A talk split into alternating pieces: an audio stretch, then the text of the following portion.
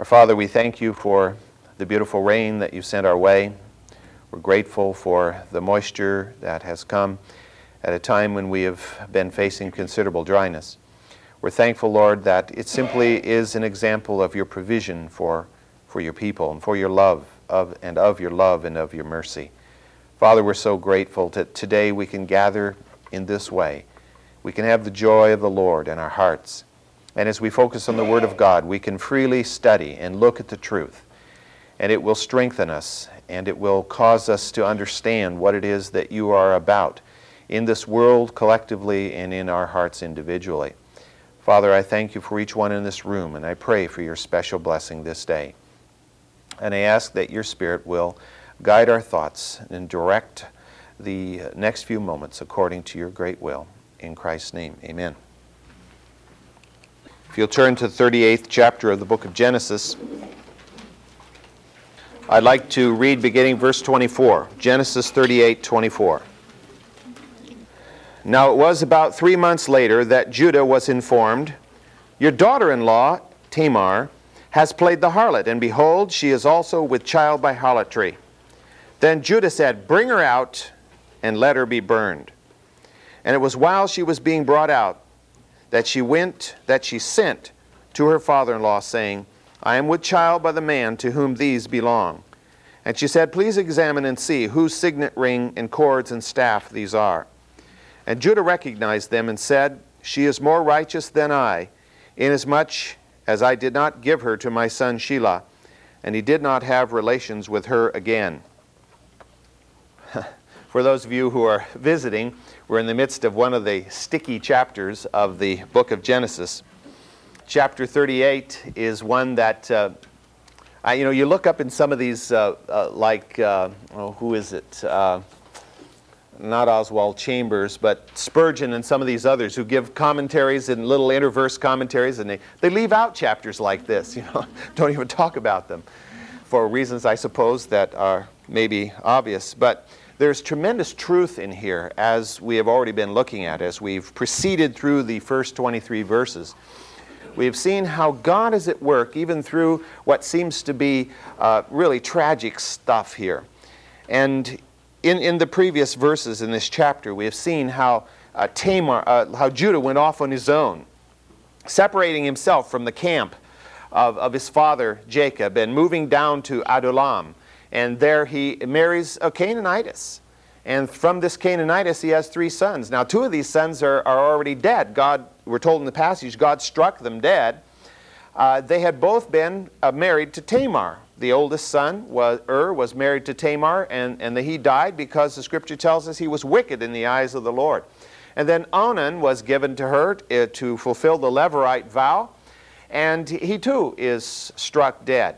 And all that's left is Shelah, his youngest son.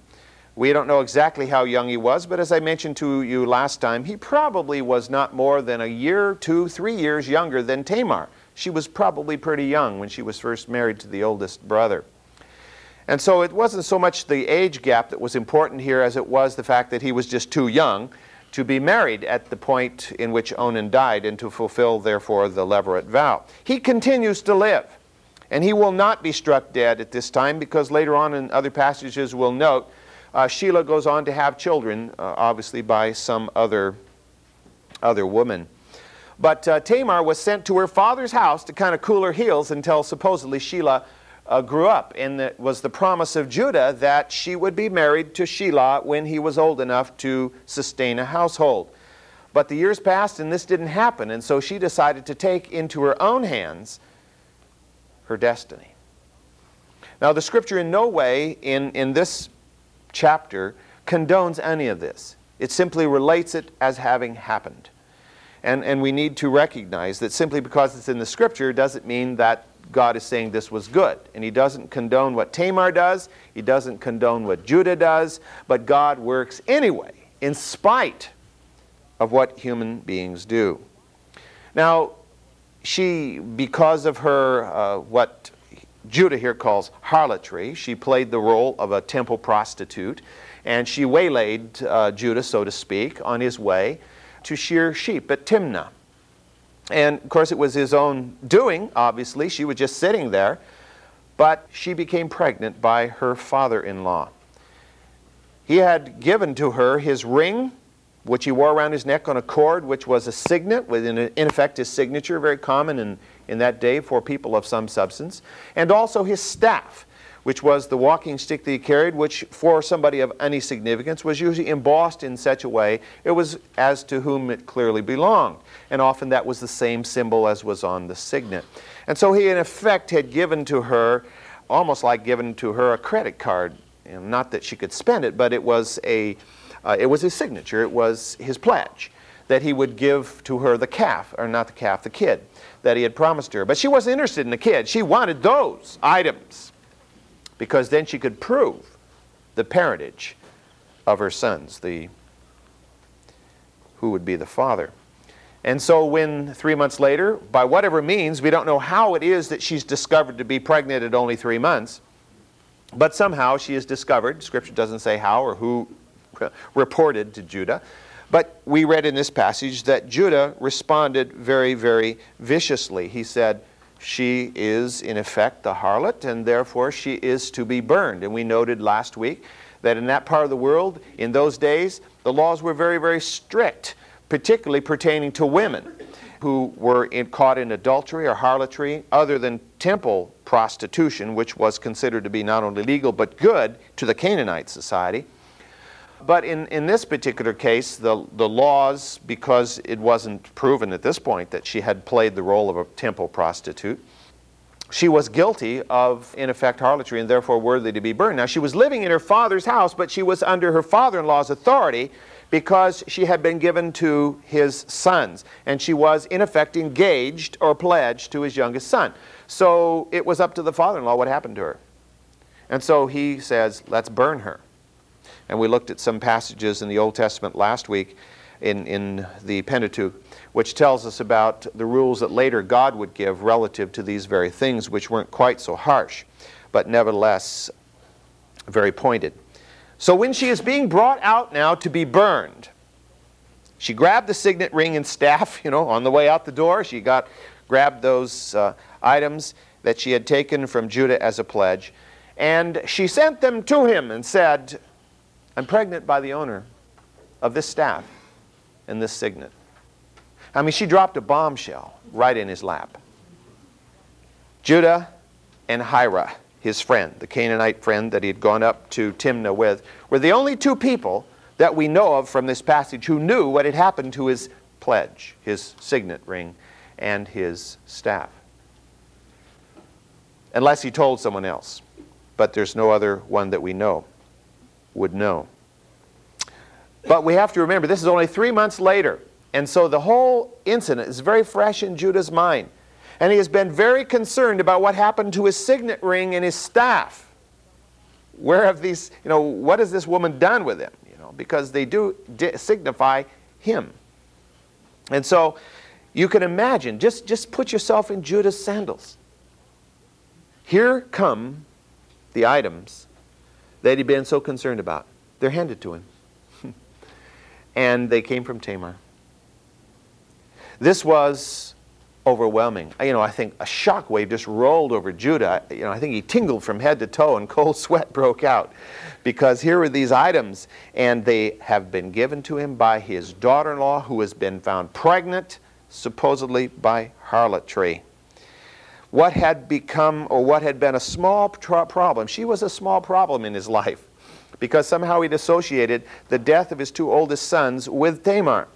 And therefore he'd been reticent to give Shelah to Tamar. And I think he just wished she would go away. And here he thought he had an opportunity now, maybe to get rid of her. And suddenly he faces a gigantic mountain. A molehill had become a mountain in effect. And I think he had possibly even feared that his sin would come back to haunt him. You know, you cannot walk with God or you cannot stand in the presence of God and go out and sin uh, in, in such a way as he did without having the sense that inside there's a gnawing, there's a gnawing that what you have done is wrong and that God is not pleased. And I think back in the back of his mind was this thought, you know, that wasn't a good thing to do but he'd hoped it would just go away and he'd never hear about it again. And suddenly, here it is, as big as life, bigger than life, in front of him. He becomes, I think, a living example of that passage we so often quote at least a portion of in Numbers 32. We, we quote usually one line of it, not in context. But uh, in Numbers 32, if you will turn to verse 20, Israel is about to enter the land. The two tribes of Reuben and Gad have decided they want to stay on the east side of the Jordan. They want to live in Gilead. And they are allowed to do so provided they will go, send their armies along with the other tribes as they enter the land of Palestine, Canaan. And as long as they help in the conquest, they will be allowed to stay on the east side of the Jordan. And this is the encounter here in verse 20. So Moses said to them, that's to the leadership of the tribes of Reuben and Gad, If you will do this, if you will arm yourselves before the Lord for war, and all of you armed men cross over the Jordan before the Lord until he has driven his enemies out from before him, and the land is subdued before the Lord, then afterward you shall return and be free of obligation toward the Lord and towards Israel and this land shall be yours for a possession before the Lord. But if you will not do so, behold, you have sinned against the Lord, and be sure your sin will find you out. We often quote that last line. And I don't think it's necessarily wrong to quote it out of the context. I think this is a statement that, that God is true about God and our relationship to Him and sin no matter where we are or when we are. Be sure our sin will find us out. And this is the truth about Judah. Judah has not walked the way of God for many, many, many years. And his sin has found him out in a very, very big way. I mean, we're not only talking about the sin of having yielded to his lust and, and had a sexual relationship with a woman that he thought was a Canaanite temple prostitute, but he has become involved in what, even in that society, was considered to be a much greater sin, and that is the sin of incest. Even in the Canaanite society, that generally was not looked upon with favor. And so, what we have here is a frightening snowballing. There's, there's something about sin that when we let it remain, and then we try to cover it with another sin and yet another sin, it, it begins to snowball. And it gets bigger and it gets bigger and it gets bigger until we face great disaster. And this whole snowballing came about as his, in his initial refusal to carry out his word, to, to fulfill his vow. He should never have promised Shelah to Tamar if he didn't intend to allow that union to take place. And so, in his failure to do this, other sins have piled up and it's become mountainous. Now, it's very true that Judah could have argued, she stole those. When I wasn't looking, she stole them. You know, she, she crept into my house and she stole my ring and, and my staff from me in order to save herself.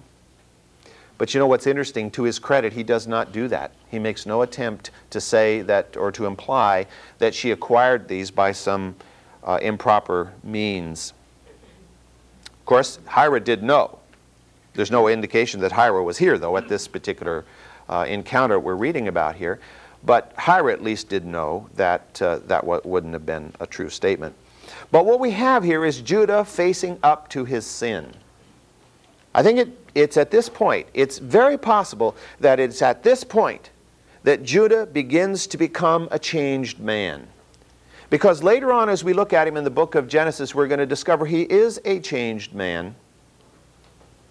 He will be, of course, the, the ancestor of the great line of of Israelite and Jewish kings, from David all the way through Josiah, and ultimately the ancestor of Messiah. Why through Judah? God was at work at the, in the heart of this man. And I think this was the point at which God began to do his work. Judah acknowledges his sin. He acknowledges his guilt here in this situation, and he does not make any attempt to excuse it, let alone cover it up. More importantly, And this is, I think, a real critical point. He confesses his sin. Now, in this case, apparently he does so publicly. But the important thing is that the sin is confessed. In 1 John 1 9, we read that passage so often that if we confess our sins, he is faithful and just to forgive us our sins and to cleanse us from all unrighteousness. And I think all of us face that same situation where we think, oh, but can the Lord possibly stand to see my face again? I've confessed this sin before many times. God wants to see our face as many times as it takes. Remember what he said to Peter How many times shall I forgive those who have sinned against me? And Jesus said, 70 times seven, seven which basically means infinitely, you know, an infinite number of times. It doesn't mean literally 490 times, and the 491st time you can poke his lights out, you know. No. You, you keep forgiving just as God continues to cleanse us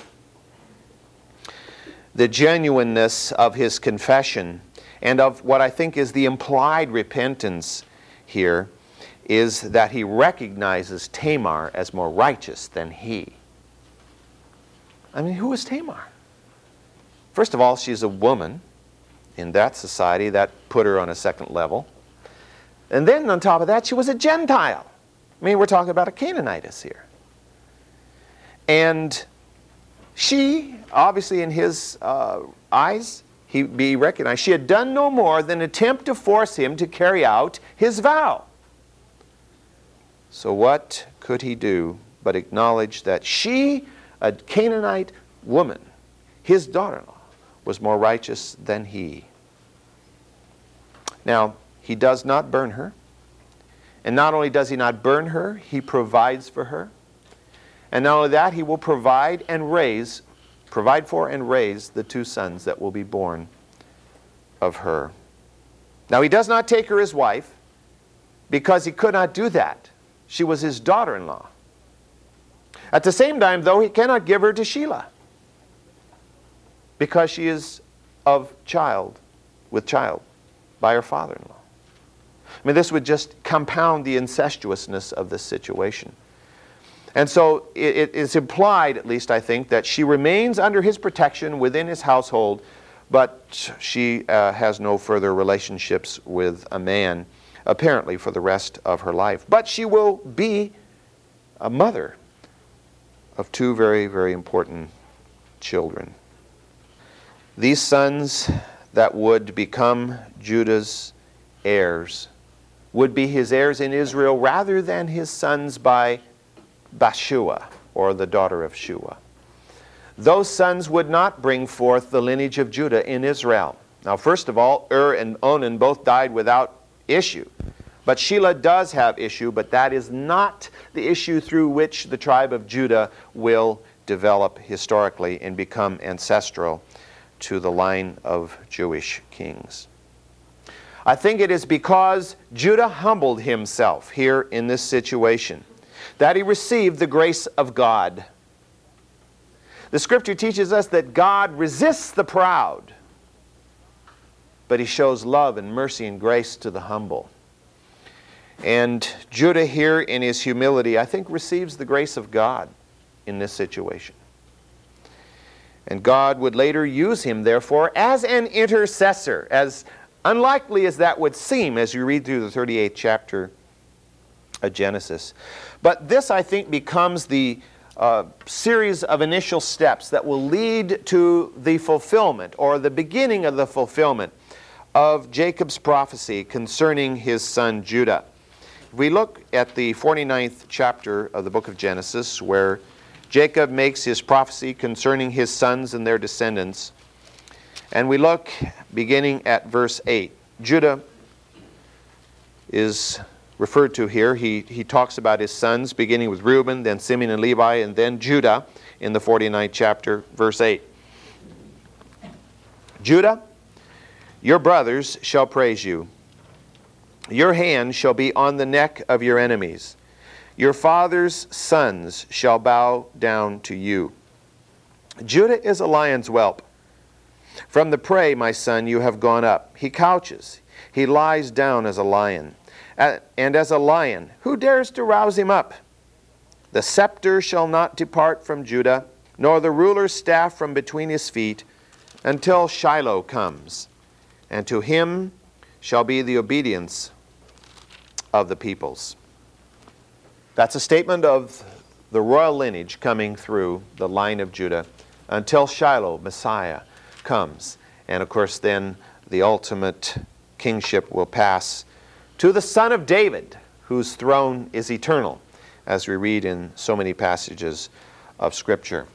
Let's go on now to the next, uh, the final verses here of the 38th chapter, beginning at verse 27. 38 27. And it came about at, that, at the time that she was giving birth, that behold, there were twins in her womb. Moreover, it took place, while she was giving birth, one put out a hand.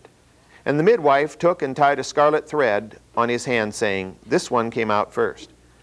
But it came about that he drew back his hand, and that behold, his brother came out. Then she said, What a breach you have made for yourself. So his, he was named Perez. And afterward his brother came out, who had the scarlet thread in his hand, and his name was Zerah. Sometimes we wonder why Scripture has these little, interesting little anecdotes, you know? I mean, so this lady ties a scarlet thread on a kid's hand. I mean, why is that in the holy word of God? You know? Well, I think we have to remember that the scripture was put together uh, for one reason to give to the nation of Israel a sense of its heritage and of the direction of flow, lineage wise, through history, and the hand of God upon his special people. We're talking about six months later, after the passage we just read before. And we're probably talking about uh, the time of year that many, many, well, a couple of millennia later, would be referred to as Christmas time, probably around that time, that Tamar gives birth to Judah's twin sons. And here we have recorded with this the interesting little account here uh, that I think influenced the naming of the boys. And uh, because of the importance of Perez in the lineage, as we'll note in a minute, it becomes significant that uh, the reason for his name be given. It's the midwife's uh, doing here, it seems. She saw that one, hand, one, one little boy stuck his little hand out, you know, and she thought, well, he's coming first, so just because we don't want the twins mixed up, she ties the thread around, so it's very important to know who's the firstborn here. And uh, she felt he would be the firstborn, and then lo and behold, he pulls his hand back, and his brother comes out first. This was a little distressing to the midwife. She didn't think this was what ought to happen. The babies didn't do it right. So it's interesting. First of all, uh, she decided that Zerah was the firstborn because he stuck his hand out first, you know. And so his name was Zerah, which meant to rise or to come forth. And it was on his arm that the thread was tied. And so she said, He's the firstborn. But the other son was given a less than ideal name. It was called Perez, which means a breach or a breaking through. The idea was that he had improperly forced his way ahead of his brother. You know. it's like when you're trying to go through a door and somebody else just kind of rams on ahead of you, you know, busts through this door ahead of you. And uh, so this, this kid has to carry the rest of his life, he has to be known as a breaking forth or as a breach, you know. Kind of interesting the way they used to name their children. Very differently from the way we do it. We think of some really nice name or maybe a biblical name that we like and we give that. We don't even stop to think about the meaning of the name. Of course, you, you, look today, you go to the Bible bookstore and you look up all the names, and of course, they all have good meanings today. They're either a chief or a warrior or, or, you know, some, some great meaning to every name. It doesn't say, you know, a jerk of the first water or something like that, because who's going to give that to somebody as a little plaque to put on the wall?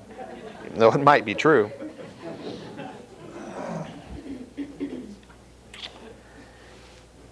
Now, the question is who is really the firstborn?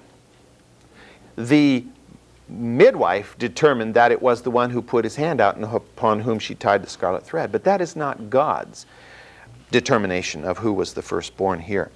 I have a few passages there that I thought would be interesting to look at to see how God determines things here. In Genesis chapter 26, verse 12. 46, yes, thank you. Genesis 46, verse 12. We read, uh, running down here through a lineage, the sons of Judah, Ur, and Onan, and Shelah, and Perez, and Zerah. But Ur and Onan died in the land of Canaan. And the sons of Perez were Hezron and Hamul. Now, what you'll notice about that passage, first of all, is the order in which the sons are named. Ur is the oldest, Onan is the second, Shelah is the third. Then of the twins, Perez is named before Zerah in the order here. And you'll notice that only Zer- uh, Perez's sons are named. Okay? This is a, a first indication. Now, if we go to the 26th chapter of Numbers, we have another. 26th chapter of Numbers, looking at verse 20. In the 19th verse, reference is made to Ur and Onan, but it says that they died. And verse 20, the sons of Judah, according to their families, were of Shelah, the family of the Shelanites, of Perez, the family of the Perezites, of Zerah, the family of the Zerahites. And the sons of Perez were Hezron, the family of the Hezronites, of Hamul, the family of the Hamulites. So again, what we have in this particular passage is the three sons are named, and from this we recognize that Shelah obviously did have children, because it says the Shelanites, the Shelites, whichever it was they said there. Yeah, Shelanites. Uh, were, were the descendants of, of Shelah. So obviously he did have children, so he married someone, and by that person, children were born. But you'll notice again that Perez is mentioned first, and only the sons of Perez are named again in this particular passage. So what we see is the, the preeminence is given to Perez in the passages as we go here. Now, Zerah will have five sons. We know that from First Chronicles chapter 2. We're told there that Zerah would have five sons, but his sons are not even mentioned here in this particular particular passage. And wherever you read, the family of Perez is always given priority. Notice, for example, a very, very interesting little passage at the very end of the book of Ruth. Uh, here we find, of all things, at the end of the book of Ruth, uh, of Ruth, a lineage of Perez. Ruth comes just before Samuel. Ruth chapter 4, verse 18. Now these are the generations of Perez. To Perez was born Hezron, and to Hezron was born Ram, and to Ram Amminadab, and to Amminadab was born Nahshon, and to Nahshon Salmon, and to Salmon was born Boaz, and to Boaz Obed, and to Obed was born Jesse, and to Jesse David. So what we have here is an interesting little thing where the, the passage backs up from David to Perez. And, and the passage says, These are the generations of Perez. It doesn't even say these are the generations of Judah. Because Judah had other generations. And, and so it backs up to Perez and traces it on down here to cover, of course, the story of the, of the book of Ruth. It would be sandwiched in at the end there of this particular uh, passage. Now, David is the ninth generation of Perez. The significance of his line, that is, the line of Perez, to Judah and to the history of Judah, is further emphasized. I didn't put this uh, passage on, I'll just turn to it here, but there's a verse in Numbers chapter 2, verse 3, which gives us another indication of the importance of one of the descendants of Perez. And this is a great great grandson, Nahshon. Because in chapter 2 of Numbers, in verse 3, we read, Now those who camp on the east side towards the sunrise shall be of the standard of the camp of Judah by their armies. And the leader of the sons of Judah, Nahshon, the son of Amminadab. And so we find the preeminence coming in Judah, the tribe of Judah, to the family of Perez. And so it's obvious that whatever the midwife said, God determined Perez was the firstborn. Now, again, I, I mentioned this last week, but I, I think it's worthy of emphasis because it shows us something about who God really is. In the first chapter of Matthew, we looked at that and we looked at a few of the verses there in the first chapter of Matthew, the genealogy of Jesus, the son of David, the son of Abraham. And it goes on down through the uh, next several verses there uh, in Matthew chapter 1. Verse 3 says, And to Judah were born Perez and Zerah by Tamar. And then uh, down in verse 5 it says, And to Salmon was born Boaz by Rahab. And to Boaz was born Obed by Ruth. And then down in the sixth verse, the latter part says, And to David was born Solomon by her, her who had been the wife of Uriah. You read through that first chapter of Matthew and you discover only five women are named or referred to. One of those women was Mary, who was, of course, Jesus' human mother. But four other women are mentioned there. One of those is Tamar, the, the woman we're talking about in this particular passage. And, and what we know about Tamar is she was a Canaanitess and that she came into the lineage by incest. Another woman named there is, is Rahab. And of course, we know who Rahab was, do, do we not? She was by profession a harlot, not even a temple harlot. there in, in Jericho, she was a Canaanitess and she was a harlot. And yet she will become a member of the lineage of Messiah Of course, we know that she had an experience of God. The grace of God came upon her, and she was the only one and her family saved out of the whole city of Jericho at the time of the destruction of that city. And then we have Ruth mentioned. And who was Ruth? Well, again, she is a Moabitess. She is not of the line of Israel. Now, she was a good woman, but she came into the, the lineage by rather unorthodox me- means, as we read about in the book of Ruth. And then finally, we have the one who is referred to as the wife of Uriah, the one that's referred to in, in the historical books as Bathsheba, who was the wife of a Hittite. She herself may have been a Hittite. And she comes into the lineage by adultery. So we have someone who comes in by incest. We have someone who, who was a professional harlot we have someone who uh, is is, a pagan, that is, uh, her, she was a foreigner, she was a Moabitess, and Moab was often the enemy of Israel. And, and then we have someone who comes in by adultery. Now you read a list like that and you think, well, this is probably not exactly the social elite here, you know, the social elite we're talking about here. Uh, and why are the others not named? I mean, every one of these situations, every one of these guys had to have a mother. Where's the mother of these others? Why is the other mothers, why are the other mothers not mentioned? Well, I don't think that any of us can give a complete answer to that. We can give partial answers. We can talk, well, the custom of the day, you know, was that only the guys counted and the girls didn't count for much, at least in the minds of the people. And, uh, I, I don't think that we really can lay too much in that. I think there is a partial answer here that we can come up with, though. And I think that partial answer, as I've put there on the end of your outline, is explained in at least three ways. First of all, as we have seen, we have a God who is merciful. We have a God of grace. We have a God who doesn't look at men and women as we look at one another. We have a God who looks at the heart. If it were not so, none of us would have any right to stand before God even though we may not have been a Canaanite harlot or something of that order, our sin is as great as Tamar's or Rahab's or anyone else's. None of us is worthy to go before God and say, Oh, God, you're so lucky to have me.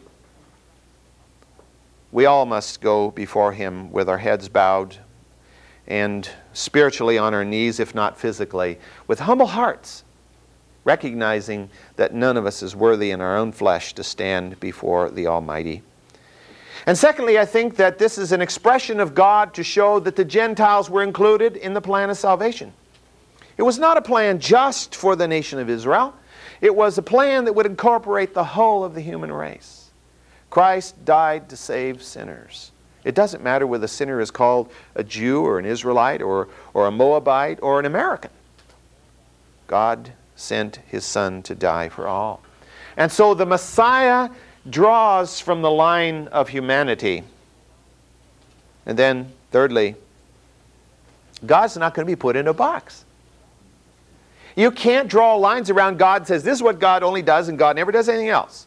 You know, like, like we predict God. We can predict God about like the weather forecasters can predict the weather.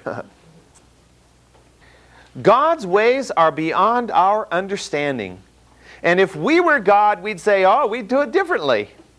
Well, obviously, if we were God, we'd be up there, and every time somebody did it wrong, we'd knock them upside the head. You know, what Hitler would have been knocked off about the time he tried to get the, you know, uh, take over there in Germany, and uh, Stalin wouldn't have made it very far. You know, but but God functions differently. And in Isaiah 55, we have a passage that really points that out. I think very clearly to us.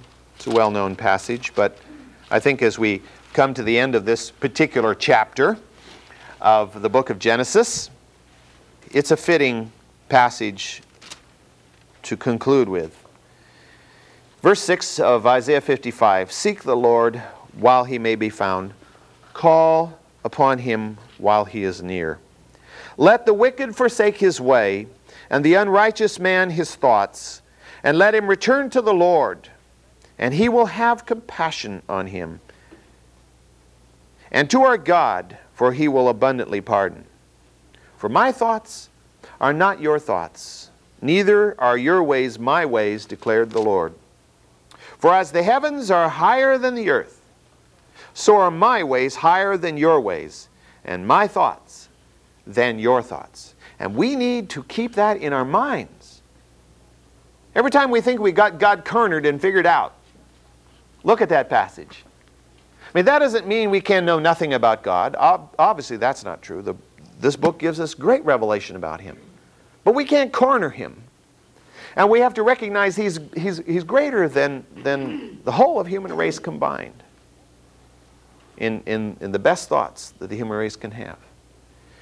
And, you know, as, as the heavens are higher than the earth, I mean, we're talking about the heavens of God. We're not talking about the sky or, you know, the 600 mile limit out there where you go into outer space or what, anything of, of that nature. We're talking about a different realm, an infinite realm. And God's high, uh, thoughts are infinitely higher than ours. Can you get a hold of infinite? I don't think so. Most people really can't wait till they start talking about Joseph rather talk about Joseph than Judah because we think of Joseph as a good guy. Let's look at 39th chapter. This is on your, oh, uh, we were already on page 66, weren't we? 39th chapter. Let's get started with the first six verses here. Some almost feel like they, they come out of a choppy sea into a little bit of a calm pool here as you get into Joseph. Even though it gets pretty nasty here as you get down in the middle, midway through this chapter, too. Now Joseph had been taken down to Egypt, and Potiphar, an Egyptian officer of Pharaoh, the captain of the bodyguard, bought him from the Ishmaelites who had taken him down there.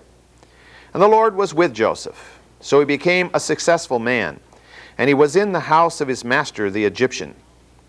Now his master saw that the Lord was with him, and how the Lord caused all that he did to prosper in his hands. So Joseph found favor in his sight and became his personal servant. And he made him overseer of his house, and all that he owned he put in his charge. And it came about that from the time he made him overseer in his house and over all that he owned, the Lord blessed the Egyptian's house on account of Joseph.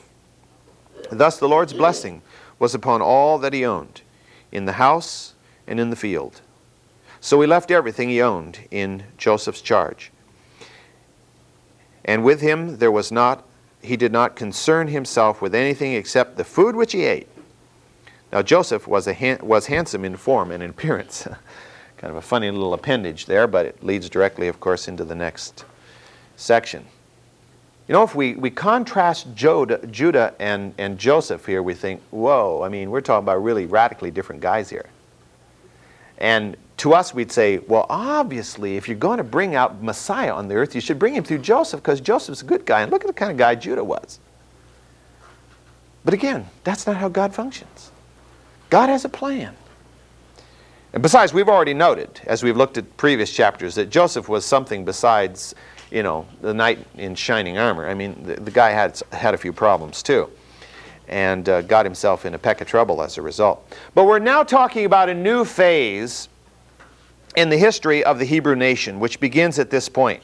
The, the first verse of the 39th chapter, where we read, Now Joseph had been taken down to Egypt, ties right in with the last verse of 37th chapter, where it says, Meanwhile, the Midianites sold him in Egypt to Potiphar, Pharaoh's officer, the captain of the bodyguard.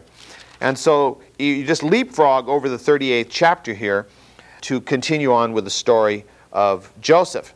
But what is interesting is that the 38th chapter of Genesis is intentionally placed where it is. This is not an accident. Uh, God places it there so that it would be seen as a parenthesis to give background for the ultimate supremacy of the tribe of Judah. Otherwise, you wouldn't see it. You know, as you go from, from Joseph to Joseph, you think, well, you know, it's got to be Joseph. But through this 38th chapter, we get a little inkling of God beginning to work in the heart of a man to create a lineage through whom he would send Messiah. Now, Joseph will be the progenitor of a great, of a great nation. His two sons will become tribal heads of Israel. And combined, Ephraim and Manasseh, uh, if you consider them as the tribe of Joseph, for a long time, they will be the largest tribe in terms of, of numbers. And of course, it will be the northern half of the nation that will be named for Ephraim. And the southern half of the nation will be named for Judah. And so Joseph and Judah will be the two lead tribes and the two big tribes. Now we read in the scripture here that Joseph was carried off down into Egypt by the Ishmaelites. And again, in the end of the 37th chapter, it calls them the Midianites. But we talked about how, in effect, the Ishmaelites and the Midianites are seen as uh, one people or a closely related people. When is this? What year in history are we talking about? Well, if anybody knows, let me know because I'd really like to know. but we can't pin it down to a specific year, probably not even to a specific decade. We're probably talking about the 20th to the 19th century BC, somewhere along in there, that Joseph is sold down into Egypt. And it's very interesting, I think, for us to note that at this point, Hebrew history and Egyptian chronology come into parallel here for a period of time, at least significantly for Israel, because Israel is in Egypt. Now, we don't have time to, to develop this. Maybe I'll just introduce this and I'll try to put together an out, uh, I mean, uh, a handout next week that kind of summarizes some of this because it, it's not easy just to, to retain it as somebody just speaks it out quickly. But, but ancient Egyptian history is roughly divided into 30 dynasties covering 30 centuries. And we're talking about a period from about 3100 BC down to 30 BC, when there was uh, just prior to, just after a major battle was fought off the coast of Greece, which brought an end to, more or less an end to independent uh, uh, Egyptian existence vis a vis Rome. But that history is, is divided into three great kingdoms and some intermediate periods. For example, if you talk about the early history of Egypt, you have from about 3100 BC to about 2700 BC, sort of a proto dynastic period. This is the time when Egypt is beginning to form as, as a great nation, and the first two dynasties are uh, in existence. And uh, traditionally, in Egyptian history, we have it, the, the pharaoh position beginning about 3100 BC with a man by the name of Menes, who supposedly merged uh, Upper and Lower Egypt together as, as a single nation. The ancient Greek historian Herodotus uh, made the statement, which is often quoted, that Egypt is the gift of the Nile. And this, of course, you can easily see. If you've ever seen some of the satellite photographs looking down on, on Egypt from space, you see this little strip of dark uh, running through this otherwise totally barren area. And if it weren't for the Nile River, Egypt wouldn't even exist as a historical nation, and the population of Egypt would be no greater than the population of most of the rest of the Sahara Desert. But with the Nile River running through there, you have a, one of the most ancient civilizations that have ever existed. And even today, you have a tremendous population concentration in a very small area because most of Egypt's 50 plus million people live in that little narrow strip of the delta and, and then the Nile River running up to um, Lake Nasser. I mean, we're talking about a real heavy population concentration. I mean, you, if you take all that area, you're talking about, about the size of the state of Maryland. And you put 50, 50 to 60 million people into Maryland, you've got a pretty crowded place. You know. Even New Jersey, which is the most densely populated of our states, wouldn't come anywhere near that kind of a population density. And, and so what you have is a historical situation where uh, people lived along with, you know, in, in, in the red, in the black land. They, they called it, the ancient Egyptians referred to it as black land, red land. Black land being the land that, to which the water is applied, the red land being the desert all around them. And uh, if you've ever been to Egypt, you know that between the black land and the red land is almost a, a knife sharp mark on the ground. It's not quite that, but we've stood there and looked, and boy, it just moves out of the out of the uh, fertile soil and the palm trees, and all of a sudden, bang, you're in the desert. I mean, just um, the tradition, the transition is very, very sudden. We we have an old kingdom, we have an intermediate period, then we have a middle kingdom, then we have another intermediate period, then we have a new kingdom. And what we're talking about here is the middle kingdom. And uh, next week, as we look at this, as I said, I'll, I'll put together a kind of a brief historical handout that will kind of summarize uh, this, this history here. But we're looking at the Middle Kingdom. So we're talking about a period from about 2000 1800, and that's where Joseph is sandwiched at this particular time. And then it'll move on to the New Kingdom, and that's when Israel will leave uh, the land of Egypt some nearly 500 years later. As we proceed with the life of Joseph, we're going to find some really, really wonderful truths. And even this first chapter about his life, this, his sojourn in Egypt, is going to highlight the characters of this man in terms of his relationship to his God. And that's what makes all the difference in this man's life. A man who is able to face some of the greatest temptations a person can face, and, and yet do it in the strength of the Lord and be victorious. And we need to, to look at that and to be helped.